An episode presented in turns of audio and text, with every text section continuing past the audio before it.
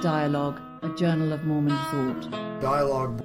dialoguejournal.com, Dialogue. Dialogue Journal. Dialogue. Dialogue. It's the 50th anniversary of Dialogue. Welcome to the Dialogue Podcast. I'm your host, Morris Thurston, and in this episode, we're thrilled to present BYU professor Stephen C. Harper, perhaps the foremost living expert on Joseph Smith's first vision, an event that's very much on the minds of church members of all leanings, particularly because this year marks its 200th anniversary. This podcast was recorded at a meeting of the Miller Eccles Study Group held in our home on January 10, 2020. It was extremely well attended. There were about 85 people in our home, which stretched our capacity to the limits. In fact, we ran out of chairs and latecomers sat on the staircase to the second floor. I mention this merely to illustrate how much this subject is on the minds of the members of the church. I think you'll enjoy this podcast, and if you do, we hope you'll consider a dialogue membership. Within the last year, we've made every article ever published by Dialogue free online, as well as all the podcasts we've done since we began recording them. And if you haven't subscribed to our podcasts, be sure to do so through iTunes or wherever you get your podcasts. Please understand that we depend on the generosity of our donors to ensure the continued vitality of the premier Mormon Studies Journal. Please go online to dialoguejournal.com and visit our revamped website and consider the various membership options. And now to our podcast, which was recorded on January 10, 2020. We're going to be privileged to hear from Dr. Stephen Harper, professor of church history and doctrine at Brigham Young University. Steve is also the managing historian and a general editor of Saints, the story of the Church of Jesus Christ in the latter days. And that's the new approved history of the church, and I hope all of you have already either read it or started to read it. It's kind of the thing that you're supposed to be doing at home during that third hour that you're not in church. Stephen earned his MA in American history from Utah State University and a PhD in early American history from Lehigh University. And no, that's not spelled L E H I. Steve is a volume editor of the Joseph Smith Papers and has authored several books and many papers on various subjects relating to Mormon history. He is the go to LDS expert on Joseph Smith's first vision. His most recent book was published by Oxford University Press in 2019 and was titled First Vision Memory and Mormon Origin. And that's the subject of his presentation today. I'll turn the time over to Dr. Harper.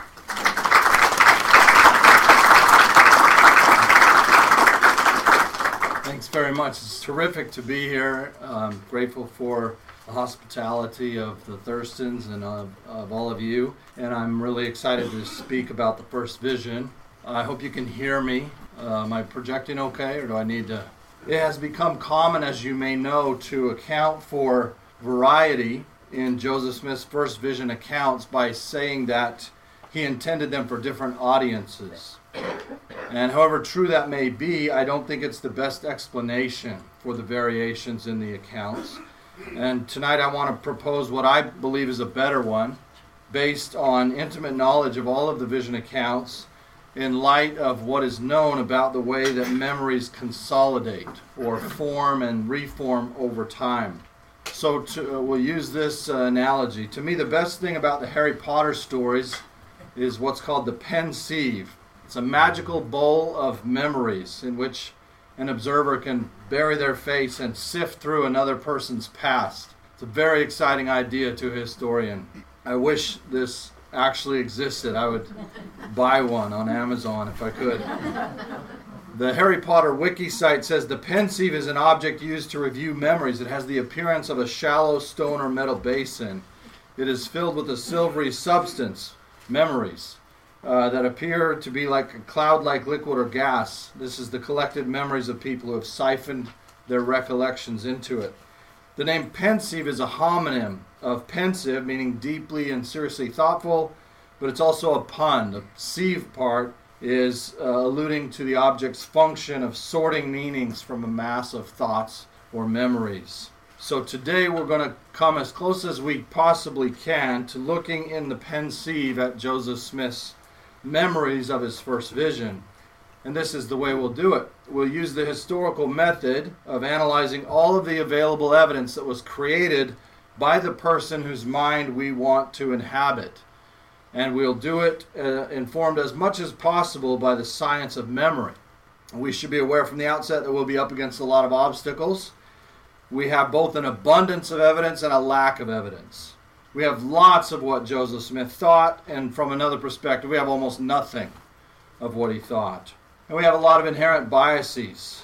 We won't even be aware of or able to conquer most of them, but we'll do the best we can. We should be aware of the problem that some neuroscientists uh, use the acronym WYSIATI to, to describe what you see is all there is. This is a bias of human beings, and it, uh, it, it, makes us think that the very little uh, bit of data that we can observe is all there is to know. And uh, it's very difficult to overcome that, uh, to even be aware of it, but we should do our very best in anything we study, and especially when we study the first vision. So here are some things we know. Here are some things we know that we know. We have four primary and five contemporary secondary accounts of the vision. Four that Joseph Smith left us, that he wrote or caused to be written during his lifetime, and five that were written by contemporaries of his who heard him tell the vision and who wrote it down while he was still alive. There are some things we know that we don't know. We don't know who and what Joseph told about his vision in the days right after it. And there are lots of things that we don't know that we don't know, and I don't have any examples of that. For the next uh, time we're together here, try to forget that you've ever heard of Joseph Smith or his first vision. I'm worried about this part because I'm going to actually assume quite a bit of knowledge of this stuff, but at the same time, it'll be useful if you can suspend the assumption if you have it, that you know all about it, that you've you've heard everything there is to know. Let's have some fun discovering the rich documentary record of it as if for the very first time. We're going to ask the historical record some seeking questions. Uh, this is a question asked by Dan Vogel. This is a declarative question. What uh, what the great um, one, one great historian called a declarative question, meaning it assumes its own answer. This is not a great example of a great question, in my opinion, but it's a useful one to analyze. Uh, in his biography of Joseph Smith, Dan Vogel asks When Smith fails to mention foundational visions until years after the event and gives conflicting and anachronistic accounts of them, how certain can one be that he relates events as he experienced them at the time? I don't, I'm not sure exactly how to answer that question, but I can say this with great confidence. The accounts of Joseph Smith's vision are not only memories of how he experienced the vision at the time, they are accounts of how he experienced the vision over time. And that's quite crucial to understand. Uh, one reason that they don't all say the same thing in the same way is because Joseph is interpreting his experience over time and he's capable of saying different things about it at different times in his life um, and incapable at other times in his life. It's one reason why we get variations in the accounts. I want to um, invite you to decide for yourself if the accounts are conflicting and anachronistic. I don't agree with, I don't think it's a, a given that the accounts of the first vision are conflicting with each other and that they're out of historical order. Uh, that's a given for Dan Vogel, but I'm uh, I would like to be more open to see for myself if that's the conclusion I come to once I've evaluated all the evidence for a long, long time in context. In other words, this case is a little too closed for me. The case is more open in my mind than uh, Vogel here makes it sound. Okay? So I don't have a great answer to the question. I think we need a better question before we dig into uh, what, will, what can become pretty good answers, I think, over time. as we do that, it's really quite important that we don't make assumptions about memory that are not well founded. So let me say that memory is not what we often assume it is. Memory is not like a DVD or a file in a file cabinet. Memory is not like a recording that you put down and then you go back to it and replay it, and it's the same every time. Great scholars of memory, including Professor Schacter at Harvard and many others, have shown conclusively that memories like the memories of Joseph's account of his, accounts of his first vision are made in real time. They're not stored artifacts. They're made out of what Professor Schacter calls traces, uh, which nobody really knows or understands much about. But it's clear that these that these pieces of of memory or stuff that gets shaped into memory somehow exist in us. We store them, we encode them. But when we have a memory, we make it right then and there. We make it out of traces and we make it because it's cued by some something or other. Some some event, some thought, some smell sometimes causes the creation right then and there of a memory. So, a memory is made out of the past and the present.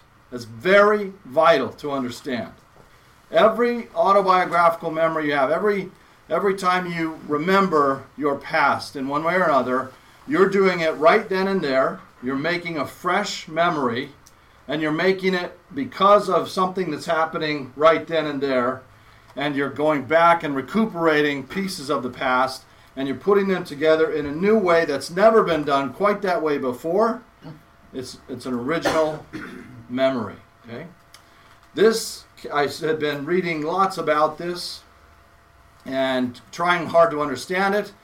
And I finally understood it one day when I was watching our son play with a new set of Legos. He was down on the floor, and he, Jennifer had gotten him one of those boxes, the smaller boxes, and it has the picture on on the front, and it shows what you can make. And so he made that thing just like the box showed. Then he took it apart and he made another thing. Very like it, but different. And he didn't use all the pieces. Some of the pieces were laying around. Then he took it apart and he did it again. And I thought that is like the accounts of Joseph Smith's first vision. The accounts are made out of tr- the traces, at least some of them, that exist in Joseph Smith's mind, but he remakes them every time. Every time he remembers the first vision, it's a new composition. He does it based on what's happening right then and there and what happened in the past. So, how certain can we be that he gives us uh, the events as he experienced them at the time? I don't know. How in the world can I figure that out positively? I'm not sure.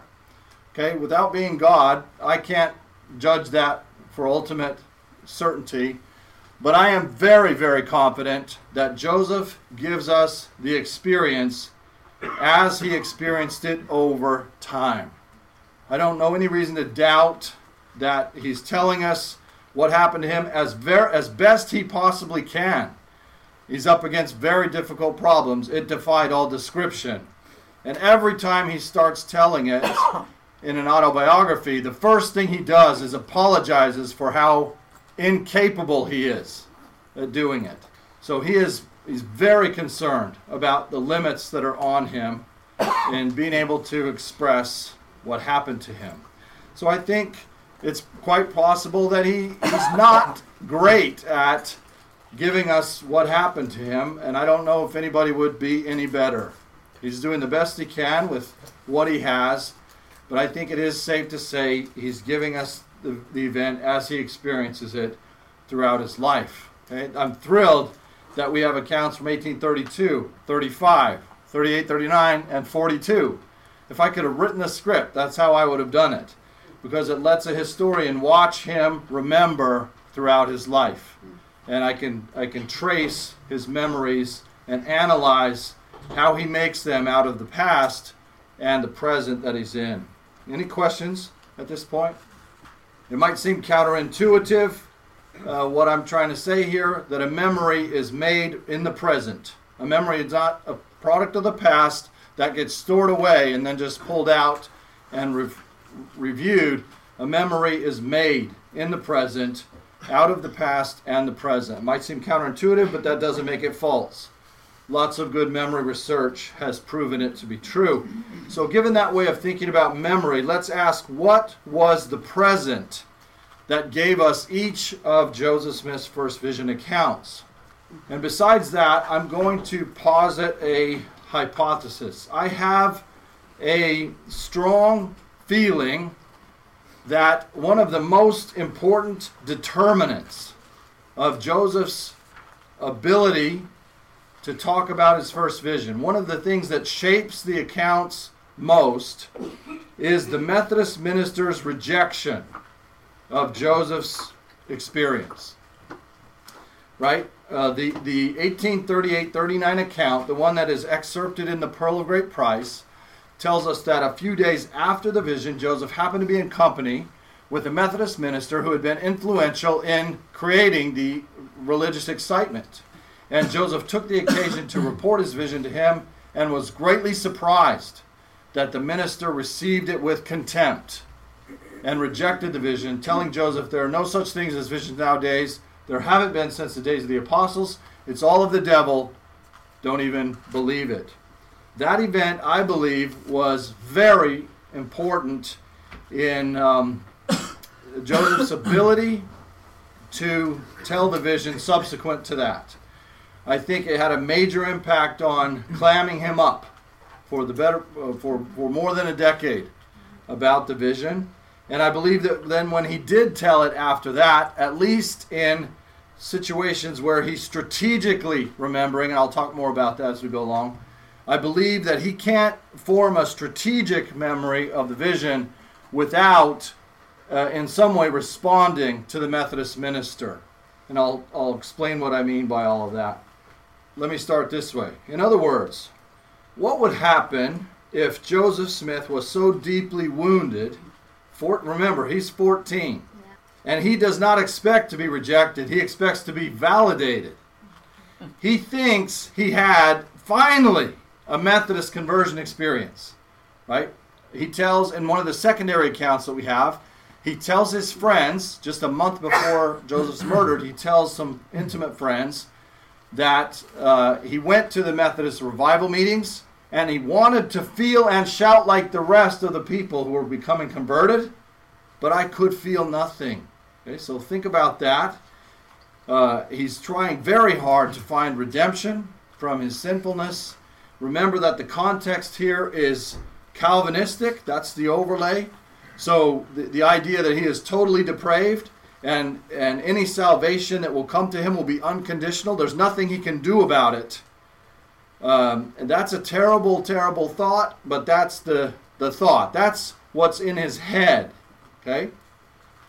Um, he hopes that's not true. He hopes it's wrong. He hopes the Presbyterians are wrong. But he has no evidence. Okay, he's on the search for evidence that there's something he can do to affect salvation through Christ. But I wanted to feel and shout like the rest of the Methodist converts, but I could feel nothing. So in my heart, I'm partial to Methodism. They're telling me there's something I can do about it. I can come to Christ, yearn for Him to save me, feel His grace, uh, fill me up, and be redeemed. But when I try that, it doesn't work. Okay? So, heartfelt Methodism, but no evidence. Uh, in his head, he's convicted of his sins. He knows that, that that fallen nature, that's an accurate description of him, the same way the Presbyterians describe it. And so he fears that his, his, the, the, the dominant idea, at least the old fashioned idea of the Calvinist Presbyterians, is right. Do you see what I'm saying? He's got a dilemma, an awful dilemma between his head and his heart. And he wants his heart to be right. He wants Methodism to be right, but he fears all the evidence is telling him that the Presbyterians are right. Okay? What would happen if that's the situation that he's in as a teenager and he finally, finally experiences a conversion like other Methodists, he thinks, right? Um, Father and the Son appear, that's not unheard of in his context. Other people are going into the woods and praying and seeing visions, uh, having the Father or the Son or both sometimes uh, appear to them, comfort them, or send an angel to comfort them, or just send the Holy Spirit to wash over them. He's he's not thinking, I am the most unique teenager ever. I will be the prophet of the last dispensation. When he comes out of the grove, he's thinking, finally, finally, I, I can feel and shout like the rest. I'm going to go tell the minister. He tells the minister, and he's shocked when he's rejected. He expected to be validated, and instead, his vision is rejected. I believe that hurt very much. I believe the psychological pain and trouble that causes him is a major reason that he clams up for a good long time and he thinks a lot about what all this means, right? The fact that he doesn't talk about it much doesn't mean that he's not thinking about it a lot. And so I think that when he does tell the vision, he can't help but deal with that trauma, with that rejection from the minister. So, what would happen if Joseph was so deeply wounded by the minister's rejection that he did not tell anyone else? There is no evidence in the historical record that he tells anyone else. And I know we have pageants and movies and other things that say, show he goes right home and tells mom and dad, and we, we might assume that, but assuming it doesn't make it true. There's no evidence in the historical record that he tells anyone else. His earliest autobiography says, I could find no one who would believe the heavenly vision. So if he does tell anybody else, apparently they don't believe. There's no reason to think he tells anybody but that minister for years. What would happen if then finally, at age 26, he decides, because the Lord has told him to, in certain terms, repeatedly, that he's got to write it down. He's got to record it. So he's got a dilemma. I can't write. I'm terrible at explaining what's inexplainable, and I've got a commandment to write it down. With that dilemma, he finally decides he's got to do it. And this is a few months after being beaten and tarred in March of 1832. In that circumstance, what would happen is what Professor Schacter calls strategic retrieval. In other words, if I sit down intentionally to write my story, the cue for my memory is going to be the strategy of, of writing my story. That's what's going to be the present circumstance that produces the memory. I'm going to search my mind for the traces of the past. Let's see, what was the beginning of my story? What's the middle? What's the end? How do I put these pieces together in a coherent autobiographical memory, that's strategic retrieval. That would result, quite possibly, I think, in an effort to psychologically please or appease the minister. Now, I'm not arguing that he consciously does so. I don't know. But I think on, on some level, conscious or unconscious, in some way or other, when Joseph writes that first autobiography, I think he's doing it in a way that he hopes will not get him hurt or rejected again. If that's the case, that explains why this account has emphasis on things that Joseph has in common with the Methodist minister. It's uh, many observers have noted it sounds like a generic Methodist conversion experience of being convicted of sins, receiving Christ's forgiveness. There's de-emphasis on things that Joseph and the Methodist minister don't share, especially by 1832 when the account is written. God and Christ as separate beings, etc. There's no creeds are abominable to God and all their professors are corrupt in this account. There's no emphasis on persecution or opposition from Satan. It's an account that's true in a sense, but not true enough if you're Joseph Smith. Now, remember that um, not in any objective way, but in a subjective way, a memory is true if it's true to yourself, if it's true to your present, there's a ton of evidence showing that people remember their past in ways that are consistent with their present. If your views of civil rights or um, or gay rights or something have changed over the course of your life, uh, there's a lot of evidence that shows that you will remember yourself as you are now even if yourself uh, earlier didn't share the same views. Okay? We remember ourselves as we are in the present. And um, that's an important thing to consider here about Joseph Smith. His, his account is true, but it's not really true to his 1832 present. If I'm right, if my theory is right, he's, he's obeying a commandment to, of the Lord that he finds difficult to obey in the first place, writing his history. So there's that problem. And when he does it, he's got to write something that's going to appease the the authority of that minister. That minister represents a lot of the, the, the culture. The approval of his culture is at stake in that minister's acceptance or rejection. So on the one hand, that's a, a, a set of concerns he's got, and on the other, he's got to be true to his 1832 self. He is the prophet of the church. He's just been made president. He's got a first presidency now right? He's received D&C 76 and D&C 84. He's he's way beyond simple uh, Protestant theology at this point in his revelations. And uh, I believe that that 1832 autobiography he gives us is unsatisfying to him for all these conflicting reasons, right? Why do I believe that? Because there is zero evidence that he shares it with anybody. Right? Frederick Williams writes it, and then Joseph picks up the pen halfway down the page and finishes it. And then there's no evidence that anybody else ever sees it. He's doing it to furnish it to Oliver Cowdery and John Whitmer, the, those who've been taken on the responsibility of writing the church history, right? And yet neither one of them shows any evidence anywhere that they even know it exists. Joseph is the only one who can supply them with the story before they came around before they came on the scene. Joseph's the only one who can tell the story of the first vision. So Cowdery and Whitmer looked to him for that information. Oliver tells us this in his his letters, his historical letters that he publishes in the church newspaper. And when he comes to the spaces in the history where Joseph has to be the source of information, he just leaves them blank. He doesn't have the information that he needs from Joseph Smith. So we know this document exists. We know it exists by the summer, fall of 1832. And there's no evidence that Joseph shares it with anybody else. It seems to me that the best explanation for that is he doesn't like it. It just doesn't seem quite right. It's just not an adequate explanation or description of what he experienced or what or how it fits, how the past and the present fit together.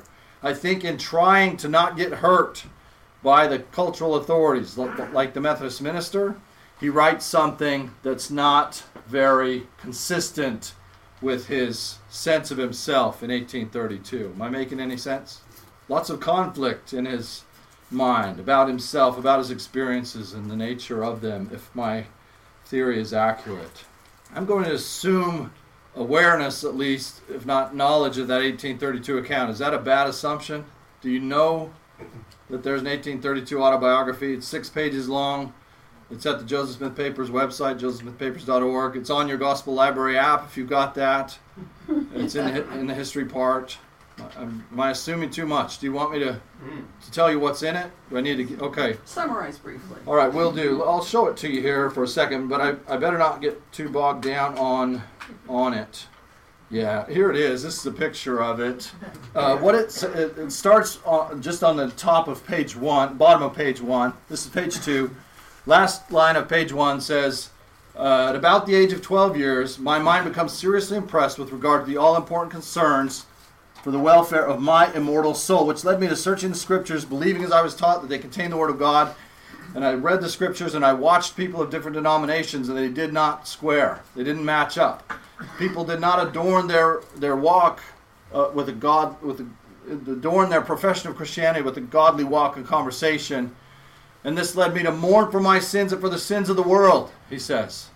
This was a grief to my soul. And so I turn to the scriptures, he says. I'm worried about what to do and how to find the truth.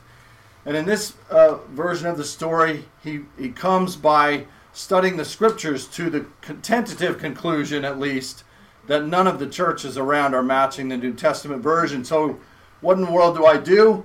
I go to the woods and I offer prayer. But in this account, Joseph says, I go to the woods, uh, to the wilderness, I offer a, a prayer. And the Lord opened the heavens upon me, and I saw the Lord. And he said unto me, Joseph, my son, thy sins are forgiven thee. And then the Savior continues to talk about apostasy, about redemption through the atonement of Christ, about his coming judgment on the world. And at the end of paraphrasing and quoting the Savior, Joseph says, and doesn't even, this is like two sentences in this whole six pages, and no quote marks. Uh, and at the end of quoting the Savior, Joseph says, I was filled with love. My soul was filled with love. And for many days I could rejoice with great joy, but I could find none who would believe the heavenly vision. Okay? So that's the earliest account of the first vision. It is a beautiful document. It's kind of the flavor of the month right now. Um, has been for a good while, uh, for all kinds of interesting and complicated reasons. That's his earliest autobiography, a strategic memory, an intentional effort to remember my story.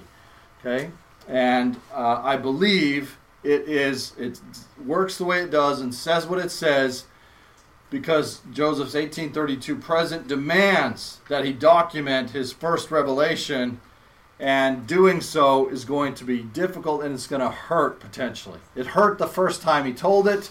He's worried about it hurting again. So he tells it in a way that seems safe. And in doing so, he thinks, ah, this stinks. It's just not right. It's not it.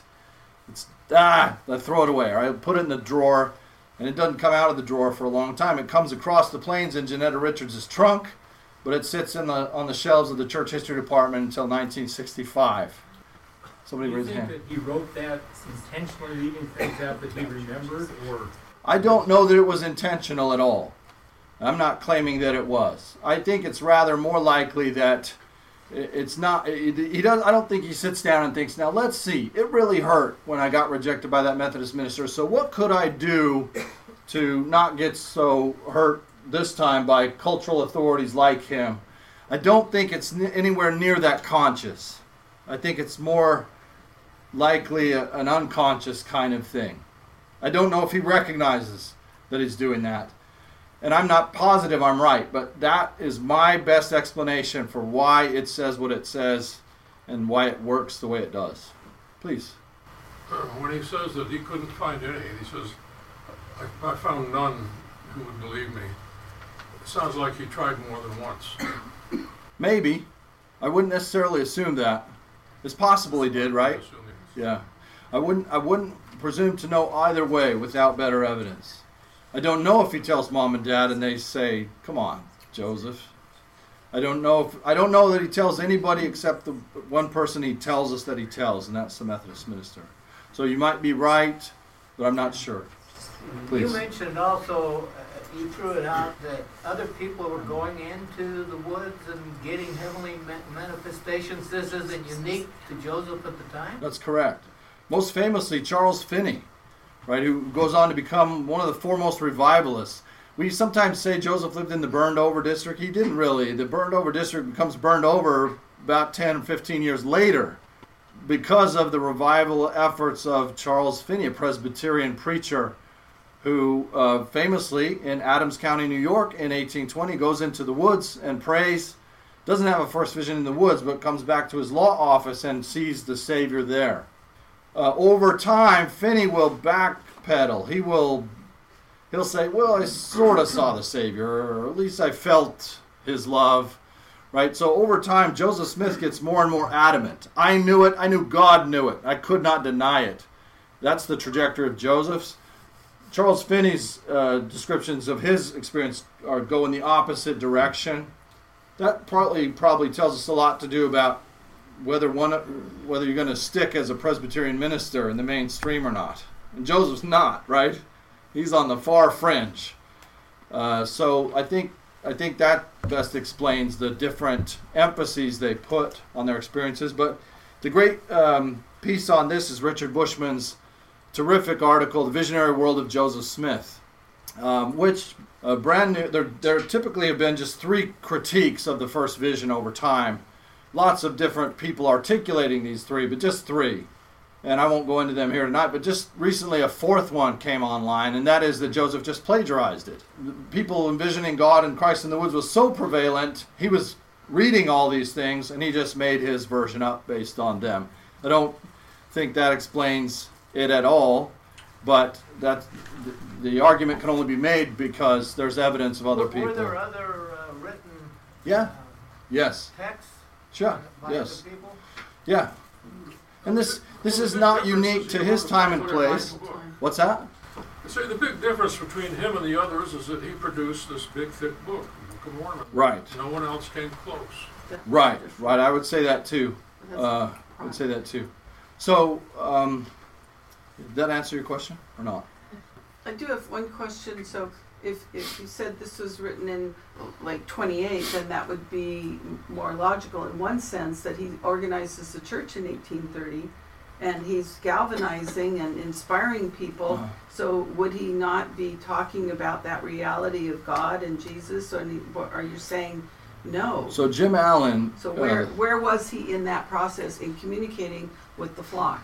Jim Allen, the great scholar of the First Vision, in my judgment, uh, wrote a really important essay back in the 60s. And he showed that early church records and late reminiscences show no evidence that Joseph is talking about the first vision in the early years of the church. Now, I, my research has shown that there is more evidence than Jim found, but I, I, I was standing on his shoulders to find that stuff. Um, so it is not the case that Joseph is not talking about it at all, but it is the case that it has nothing to do, as far as any of the converts are concerned, with the organization of the church. And the earliest, I wrote my master's thesis on what the first missionaries taught. None of them that I could find teach the first vision. That th- that term, first vision, the, you first see it in the historical record in 1849, right? Throughout the decade of the 30s, missionaries don't go say Joseph Smith had a first vision, like the way we do today. They said the covenant's been broken. The Bible prophesies it will be restored, and Israel will be gathered in anticipation of the Savior's saying, "Coming." Here's a book that shows that it's been restored. So that is the uh, work of the first missionaries. Right? It's a widespread assumption that the first vision, because it's primary today, was primary ever since Joseph walked out of the woods. That's not the case. Thank you. It is fascinating, isn't it? Fascinating. All right. So, what would happen if Joseph, three years later, age 29, wasn't trying to write autobiography? He wasn't even thinking, today I'm going to talk about the first vision. Uh, he was just conversing with an eccentric guy from the East who just comes into town and says, I wanted to come talk to you. Uh, that you claim to be a prophet, so do I.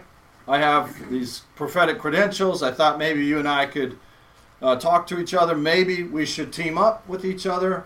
Joseph is as curious about this guy as Robert Matthias is his name, as he is about Joseph. So they spend the better part of of three days together, talking and sort of plumbing the depths of each other. And in that process, just spontaneously, Joseph tells him about his first vision. Says, Let me tell you about the coming forth of the Book of Mormon. The first thing that happened then was I was worried about my soul. I was distressed and I was perplexed, and I knew it was important to, to find the answer to my questions. So I read the Bible. It said, If you lack wisdom, ask God. It said, Knock and it'll be opened. I went to the woods to pray. My tongue was was swollen. It stuck in my mouth. I desperately called out to God, prayed again. I saw a pillar of light. It filled me with joy un- unspeakable. I saw a personage, and he revealed another personage. And he said, Joseph, your sins are forgiven. And uh, that's about it. This, is, this one is short. It's by far the fastest paced. I think that has a lot to do with Joseph speaking it, not writing it, right? He's not sitting down and deliberately and haltingly in his in his frustrated way trying to write out an autobiography. He's just telling it. And in that process, he tells a fast paced and a really dramatic story. Okay? And that's the 1835 account. We know it because uh, his scribe, Warren Parrish, caught it and has, and has put it in his journal entry. So it's the November 9th, 1835 entry in Joseph Smith's journal is this telling of the first vision. What would happen? Well, it would be a spontaneous retrieval, not a strategic one. And if my theory holds, it's the strategic retrievals where Joseph uh, uh, has, uh, at some level, the need to respond to the Methodist minister. Right? It's when he says, Now let's see, how does my history go? And he, and he works, that's the cue, and he works to recall it. And one of the very first things he remembers is the pain of being rejected by the minister. And everything else then sort of responds to that. But in this case, if he's just spontaneously remembering, I don't think that factors in. There's no evidence in this one that he's responding to the minister, at least as far as I can, can tell it. So a spontaneous retrieval in this, this extemporaneous telling. Um, and I, then I hit the high points of it. Any questions about the 1835 account? Well, what uh, what else is the main difference between that and the earlier one, other than not responding to the minister? The main difference is that in 1832, there's no mention of a, of a opposing power, right? A satanic force that tries to keep him from praying. In 1835, that's the first time we see that uh, his tongue swells into the roof of his mouth. He tries to pray but can't, and he really has to exert himself to overcome this uh, force of antagonism before he can pray. That's the main difference. And, and two personages. Yeah, but but don't be too sure that there are not two personages in 1832. true. People have been too quick to that To assume, conclusion, yeah. right?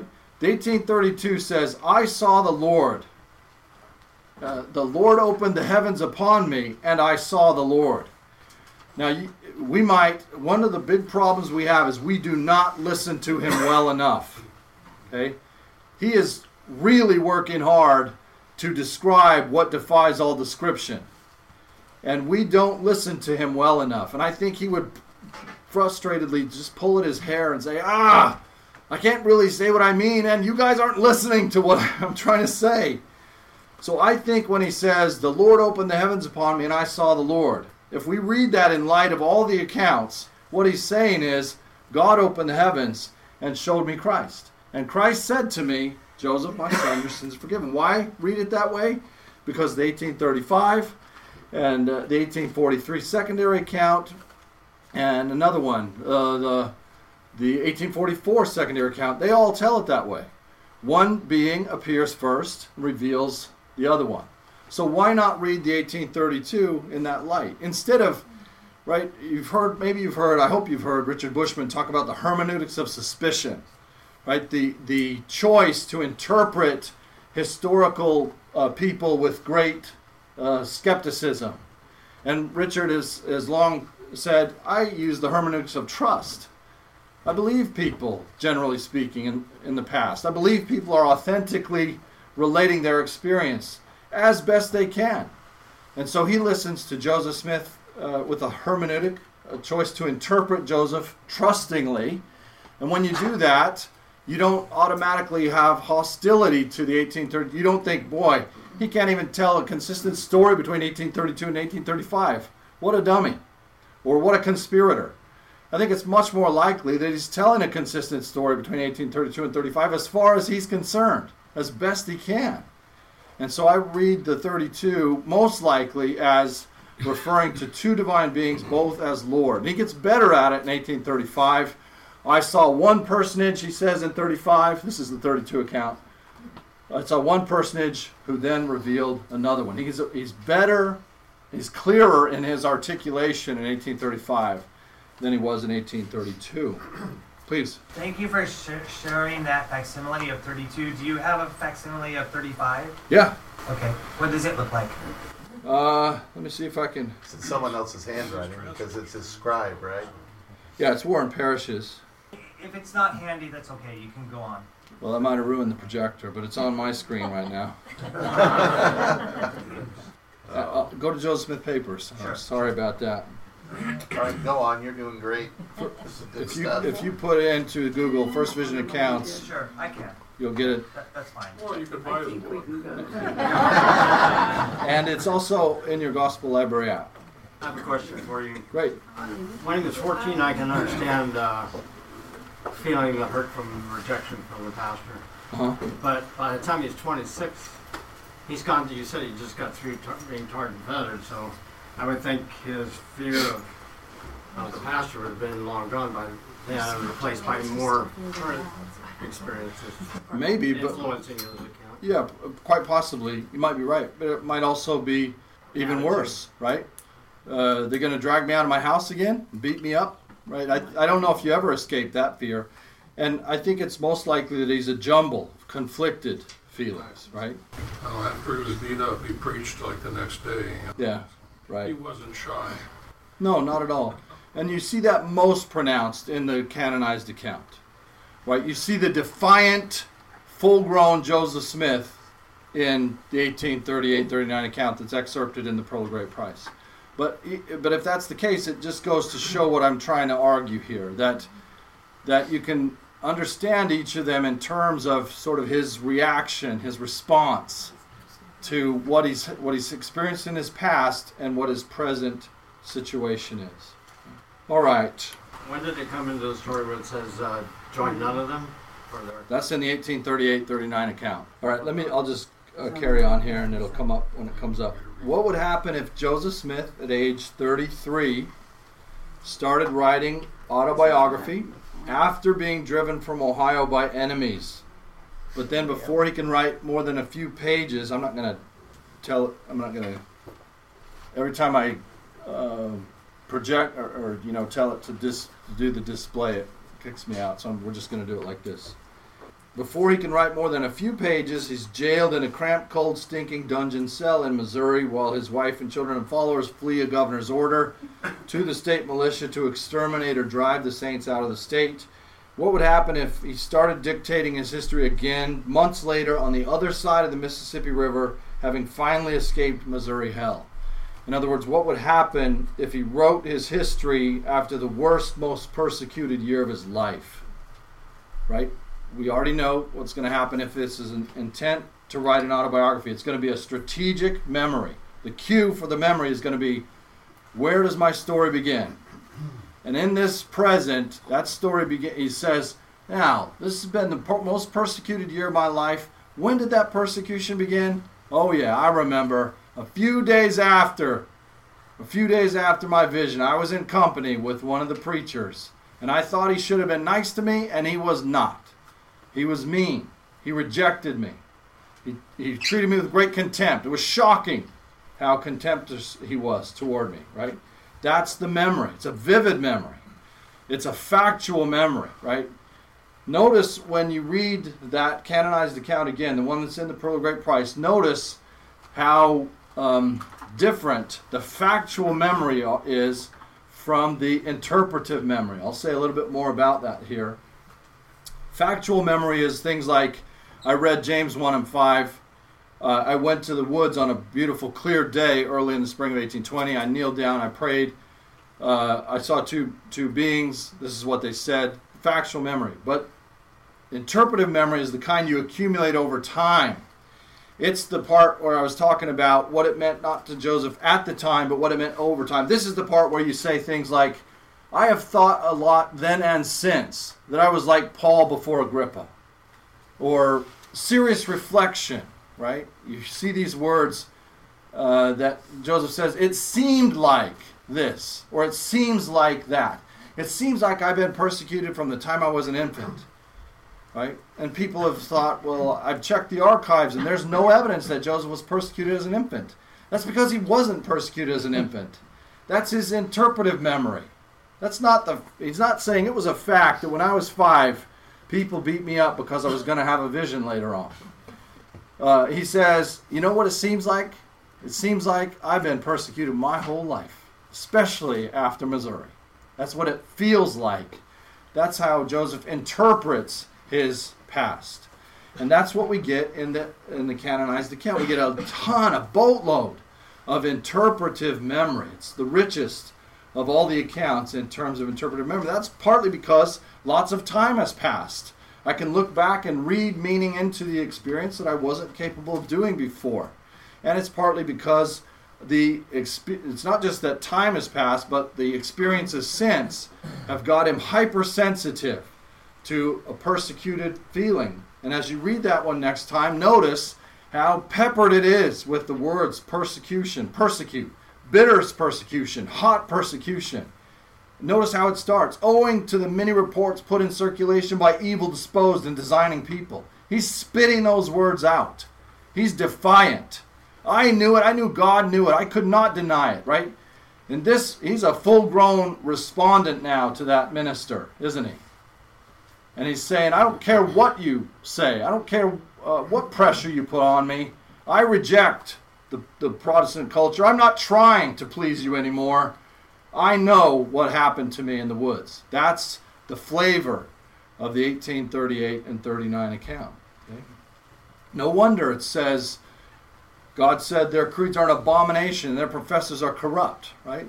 It's not pulling any punches in this one. He is really upset in that account. You can hear it, you can feel it when you read it. And if you understand the present that gives us that past, that helps you understand why it has the feeling that it does, why it's so um, characterized by persecution. Well, what would happen if uh, a couple years later, Joseph's looking at that document in a different setting? He's living peacefully in Nauvoo. He's surrounded by faithful followers who are gathering by the thousands. He's beginning to carry out, along with their cooperation, a vision for a new temple. Fawning state legislators have given Nauvoo a protective charter, and Missouri is fading into the distance, and Carthage is not yet on the horizon. If you're Joseph Smith, you look at that document and you say, wow, I was really upset back then. Yikes. So you make a new draft. And we just found this a few years ago. Really very cool document. We call it the circa 1841 fair copy. It is the 1838 39 memory, the one that you're familiar with most likely, but it is different in this way. That defiant opening about evil disposed and designing persecutors is cut, it's all gone. And it just starts I was born in Sharon, Vermont. It includes the factual memory of being rejected by the Methodist minister, but it cuts almost all of that interpretive memory that follows after it. That memory that is so dependent on that moment in time, that present in 1839 when Joseph is feeling the persecution. Okay, a couple years later, that present is gone. That intensity of feeling is not there, so you cut that part out of it. Um, you put some new stuff in that's much more um, you know, much more even toned. You get rid of things like bitter and hot persecution. You cut the interpretive memory of being like Paul, right? That's all gone. But the parts I like the most, the really bitter, upset, uh, defiant parts, uh, they're all gone. What would happen if Joseph, at age 36, received a letter from the editor of Chicago newspaper or a historian from Philadelphia asking him kindly if he would furnish them with his story so they could accurately inform their readers. What a delightful twist for him, right? He would give them a matter of fact, straightforward, succinct account. We know this, this is what we call the Wentworth Letter. This is the same document that gives us the Articles of Faith, right? Uh, this would be less emotional, more logical, not written to a Methodist revival preacher or, or in defiance of a Methodist revival preacher. It's written to the educated readers of the Chicago Democrat newspaper or, or uh, Isaac Rupp's uh, History of Ecclesiastical Organizations in the United States. You throw in a little Latin into this one if you're Joseph Smith. You do some PR in this one. You, you, instead of saying all their creeds are an abomination, their professors are corrupt, you say that the heavenly beings told me that all religious denominations are believing in incorrect doctrines, and that none of them was acknowledged of his church and kingdom the same thing, but in different tone, different flavor to it. Okay, so I believe the the present, the knowledge of Joseph's memories being a combination of what happened in the grove and his present when he remembers. I believe that is the best explanation for why we get variations on the vision over time in his accounts. And I think it's a really, really good idea to study all of them in context. I don't think it's a very good idea to harmonize them. I don't think it's a very good idea to harmonize the Gospels because Mark means to do one thing and Luke means to do something else and Matthew means to do something else and John means a whole other thing. And when you put them together as if they can just be harmonized, I think they would say, "What are you doing?" The whole reason I wrote that is because I didn't like his version, or at least it, did, didn't do what I was didn't do what I was intending to do. And the same thing with these memories. It's not. I don't think you can harmonize them without sort of doing violence to them. They're each a different memory. And, and some people spend a lot of time and ink trying to figure out which one's accurate, which one's more accurate. How in the world are they going to figure that out? Right? Now, some people say, well, if it's closer to the actual event, it's more accurate. How do they know that? There's no good uh, scientific evidence for that. Okay? This, the me- memory is way trickier than we want to. We want to impose order on it.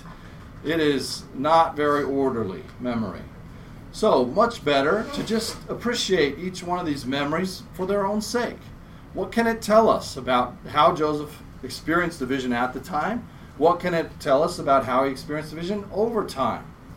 Let's not ask more of these memories than they can do. Let's let's ask of them maybe better questions than we have before. I am really, really thrilled that we have the best documented vision of God ever in the historical record as the first vision of Joseph Smith, right? We'd be thrilled. Historians would be thrilled if they had this kind of evidence for any other event of this this magnitude. It's not something to be afraid of. It's not something to uh, ignore. It's something to devour, to digest, to internalize, and and appreciate and learn from. And I better uh, wrap that up at that point, and I'll be happy if we have time to take uh, questions or talk a little bit more about that to do so. Is that, Yeah. is that all right? Yeah. Thank you. Thank you.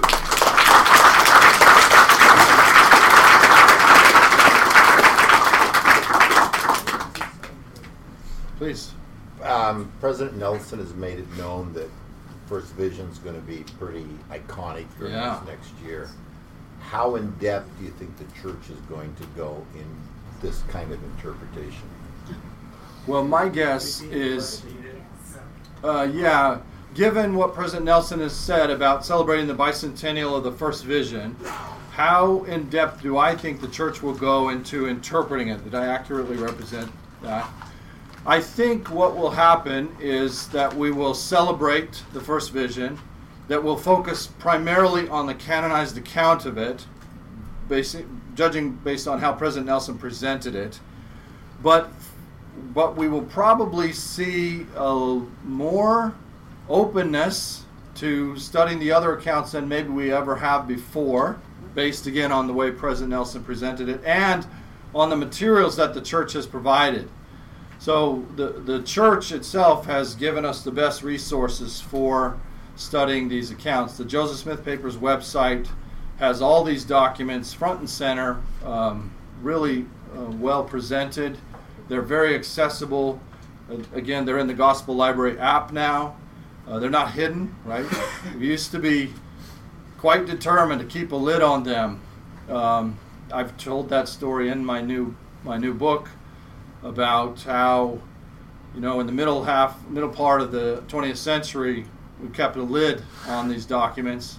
Can't do that information age, and so the church has done a about face on that point and become the biggest voice of of getting them out there. Now, President Nelson um, does not want to give. I know this for a fact. He does not want to give members of the church the idea that they're not as faithful if they don't own all the volumes of the Joseph Smith papers or devour them. he, he does not want to give them. The, he does, he's worried about the economics of it for one thing, right? He's worried about every saint on the planet, including the ones who are trying to feed them themselves and their families, and he doesn't want to give um, the idea that you got to have this stuff uh, if you're going to be a, a covenant keeper. So he's careful to say it's available, it's out there, but not to make people feel obligated to to know all this stuff or to buy it or, or own it.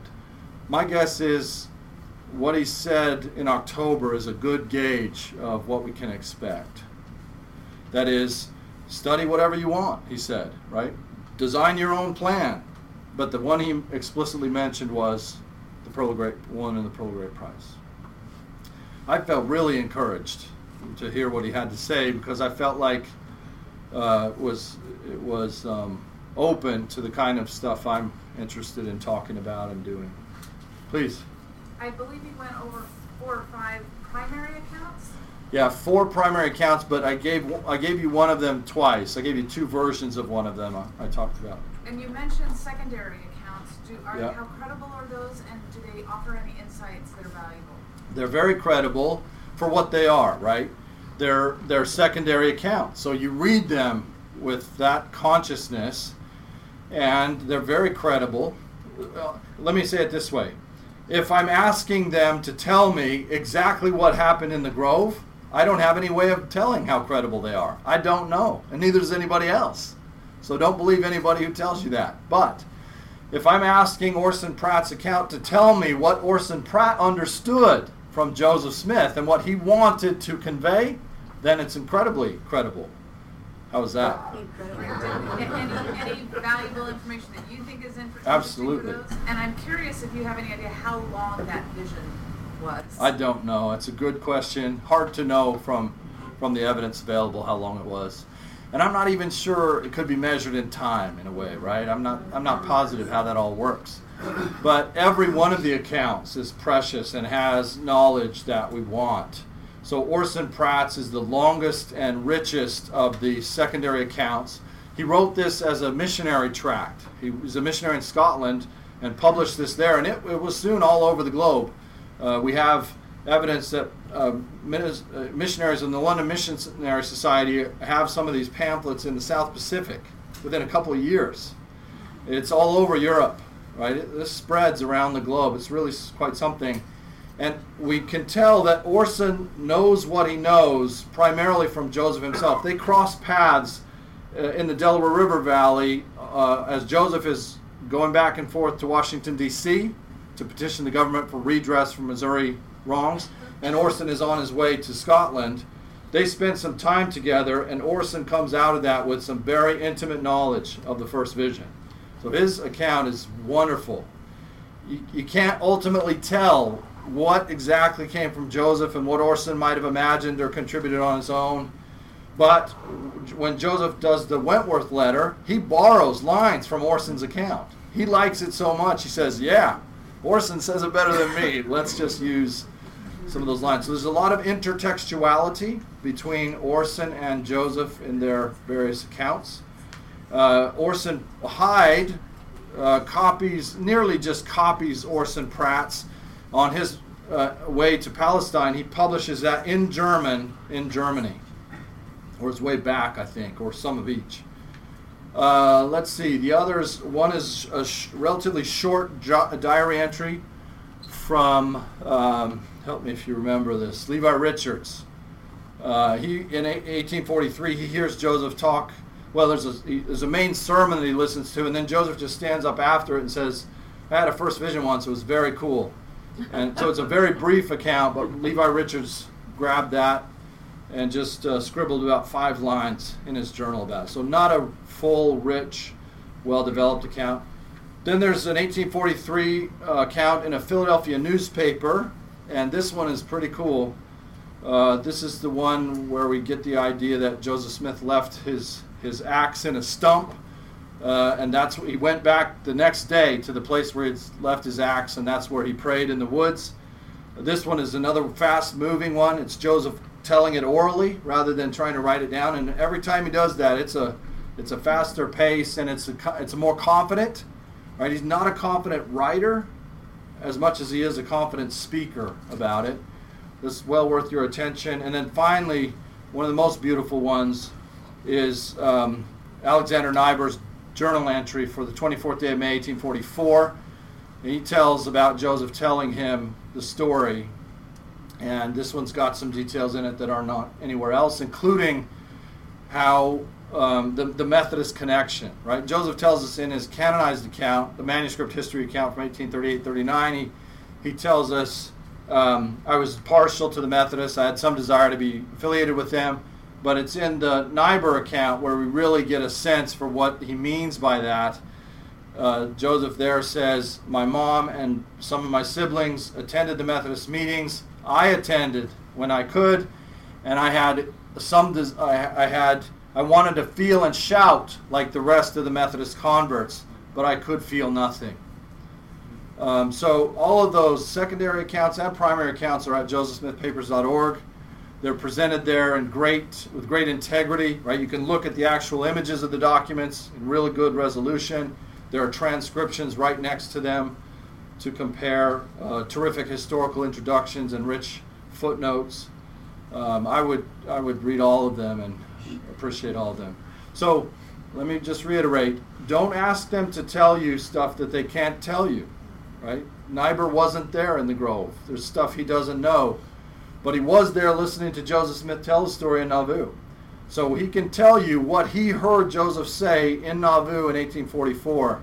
And that's all you can ask. You can't ask historical documents to tell you more than they were they were capable of doing. And as long as we do that, we'll be we'll be good historians. Please. Yeah, uh, throughout your remarks, you keep referring to the, the version from 1839. Uh-huh. Uh, it's not in your book that I can find anyway. I keep saying 39. I mean, I mean 1838, 39. What we know is that Joseph Smith started his manuscript history in 1838, and then the whole Missouri problem interrupted it, and he went back to it in 1839. We do not have the 1838 document. We only know it exists because internally the, the 1839 document says this is this was written in 1838. So we have a, a second draft that refers to I gave uh, Moroni the plates back, and he has them in his possession till this day, which I can't remember the exact date, but it's like May 1838. But that document that says that was written in 1839. So we, we know that there was a draft but we don't have that original draft. We just have, so I keep saying 1838-39 because it's a, an 1838-39 production, interrupted by imprisonment and liberty. Please. One thing that you kind of discuss in the podcast is um, the fact that he had this vision, and that was quite some time uh-huh. before he even started to seemingly consider to write it down. Right. Um, and I thought some of your comments along that line were quite interesting. Um, and one of them specifically indicating that as this teenager, he didn't realize the long-term effect that this moment in time was going to have. I think that's very likely, right? So, so notice that uh, as a teenager, and, and with the event, he comes out of the grove with a lot of factual memory. Right? I read this passage of scripture. I walked to this spot. I knelt down. I said these words pillar of light, factual memory. But over time, he's going to have more capability of interpreting those facts. And you may, we may question, well, does he interpret them accurately or not? I, I don't know. I can't tell you that. But I can tell you for sure that the more time and subsequent experience transpires, the more he's going to interpret the facts. He's going to read meaning and purpose and stuff into them that was unavailable to him that day. So that day, I think he comes out of the woods interpreting the facts as I just had a full on Methodist conversion again, and a pretty good one at that. I'm going to go tell. Right? So that I think is is the interpretation that's available. But you know, over time, I'm the prophet of the last dispensation. This led to a church, the, the Church of Jesus Christ. All those, all that, all that meaning you and I read into it today, that wasn't available at the time. We can see it now because of the, the distance that we have. There's nothing wrong with that. Some, some people would tell you that's, that's a historicist, right? You, you're doing violence to history when you do that. I don't know if that makes any sense at all to me. Everybody does it we read meaning into our past. That's I'm cur- I'm interested in analyzing that, but to say that you can't do it just seems a little bit silly to me. Everybody does that. I do it. I do it with my patriarchal blessing. Uh, the church has made a video, it's six minutes long, of the first vision. Uh, it's just been in the past couple of years. I understand that possibly it's presented in the church history library. Do you know the one I mean? I sure do. Well, then you're anticipating my question. Do you ha- did you have any role in, uh, You know, In- Yeah. did you have any input? I had a minor into it? role in it. Yeah, the people who were making it were nice enough to ask my opinion, and I freely gave it. and I really quite like what they did. I, I have lots of critiques of it. There's not I don't love everything about it, but I love the fact that the first thing you hear is there are nine accounts of the first vision, and this is about them. Right? We have buried that in the past. The the 1976 movie incorporates several accounts, but it doesn't tell anybody it's doing it.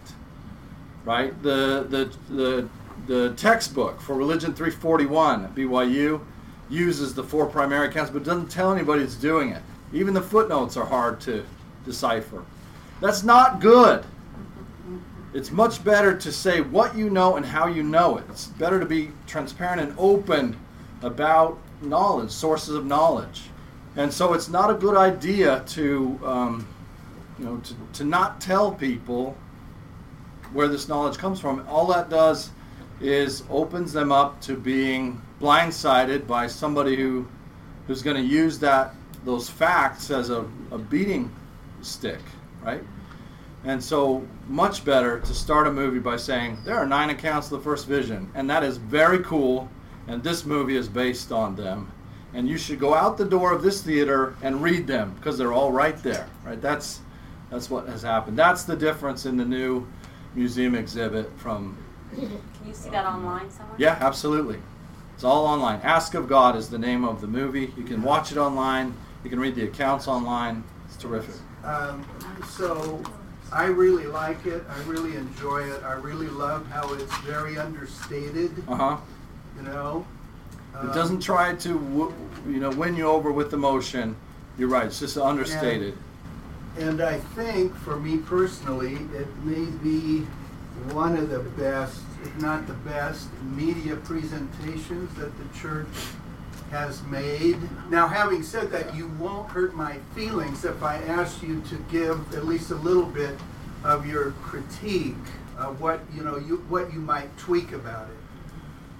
I don't know. I uh, I don't like the giant stump that's obviously very old. Right, right in the middle of the of the scene is an old stump. Which I mean, they they've got they filmed it in the Grove. So, and I'm I'm per- guessing that they probably didn't want them The to cut a fresh stump. anachronistic. Yeah, exactly right. So right away that cat catches my attention. So uh, minor things, you know. Yeah. Okay. Minor okay. stuff. Detail. Sister. So now, thanks to all of this and to your great presentation, we have more than just the Wizard of Oz version of, uh, you know, the first vision Uh-huh. that process. And you've kind of sprinkled um, your comments along the way, and I'm, I'm just um, an old woman and would love it if, if you just summarize again. Uh, what, what I love about all of this is it says to me a whole lot more about the Lord and Joseph Smith than the actual first vision and and um, the evolution of this teenager Uh-huh. for instance you know um, if you had to sum up you know going from being this teenage boy to a 30 you know some odd uh, martyr what would you say you know were the the main evolutions in his own growth as he did digest this Yeah. Wow, what a great question. what are the what are the main contours of Joseph's growth? Well, near the end of his life, he says, as you may well know, I'm not going to get the words exactly right here, but he says essentially, if I could back out, I would, but I cannot back out. I have no doubt of the truth. And what I want to say about that is, on the face of it, it's true, right? Just just exactly what it says is what it means. But there's more to it than that. Joseph, I believe the Lord handpicks Joseph Smith because he's resilient, not because he's perfect. He's got a lot of defects, but he's got a lot of positive attributes. And the Lord picks him, I think, because he's incredibly resilient and he is dogged. He is persevering. You cannot keep him down. You can put him in a stinking pit in Liberty, Missouri. You can tar him. You can beat him. You can ruin New Jerusalem. You, right? think of all the setbacks, all the setbacks, and he does not ever quit. He doesn't give up. He doesn't lose his faith. Right? If anybody could have, I mean, he confronts the problem of suffering in Liberty Jail. How long, Lord? How long are you going to watch Amanda Barnes Smith's family be butchered? How long are you going to watch your daughters get raped by these soldiers and not do anything about it? And how long do I have to sit in this stinking hole while my wife and children are driven out of here? So he confronts the, the classical problem of suffering there and gets a really profound answer, right? All these things will give you experience and will be for your good. And so he, he reveals this uh, plan that I think is obviously superior to any other theology I've ever seen. Uh, and it, causes him enormous hardship. Right? His life is hard, and Emma's life is hard because uh, of embracing the gospel. He could have walked away and and had a, a fine farming life or whatever else, and no problem. But he embraces a life of hardship, and he never ever backs down from it. And it's him being true to what he learned real early on, and then learned over time. So that's what I love about him. Is I can't back out. I have no doubt of the truth. Now Oliver Cowdery had no doubt of the truth. Sidney Rigdon, David Whitmer, right? Who's who had no doubt of the truth, but they backed out. And Joseph Smith is not like them because he did not back out when it was it cost everything. So I, I don't know if that's an answer to your question, but some people think I have this sort of um, I don't know what to say here. I, I mean, you can tell I admire Joseph Smith, but I do not worship him. I don't think of him as. I mean, if he were here, he'd have body odor, right? He'd, he'd have manure on his boots. Um, and I, there, there's all kinds of things about him that are just ordinary and normal and mortal, and some things about him that we might find distasteful. I mean, some of us would not like his personality or, or whatever. I have a hard time with some of his revelations. Um, so I don't, I'm not a worshiper of Joseph Smith, but Joseph Smith gives me Christ. The restored gospel of Jesus Christ is what I get from him, and that's why his life is worth studying. So let me finish by saying that the greatest thing about the first vision to me is not to learn that God and Christ are separate and embodied, right? That's the point we seem to think is sometimes the most important thing. Who cares if they're separate and embodied? If if they're the God of Jonathan Edwards, remember his famous sermon, 1741 sermon, Sinners in the Hands of an Angry God, when he said, God abhors you. God abhors you. And then there's that beautiful line in our hymn, Joseph sought the God of love. Joseph was worried whether God abhorred him. Is the, is the God of the Presbyterians real or is the God of love real? And he found the answer to that by asking in faith in the woods. And because he was a teenager convicted of his sins who found the God of love. Remember, my soul was filled with love, and for many days I could rejoice with great joy, he said. The vision filled me with joy unspeakable, he said. Because of that, I feel like I can approach that God, and that's why it's worth studying to me. So, those are my thoughts on it. Thanks very much for your time and attention. Have a great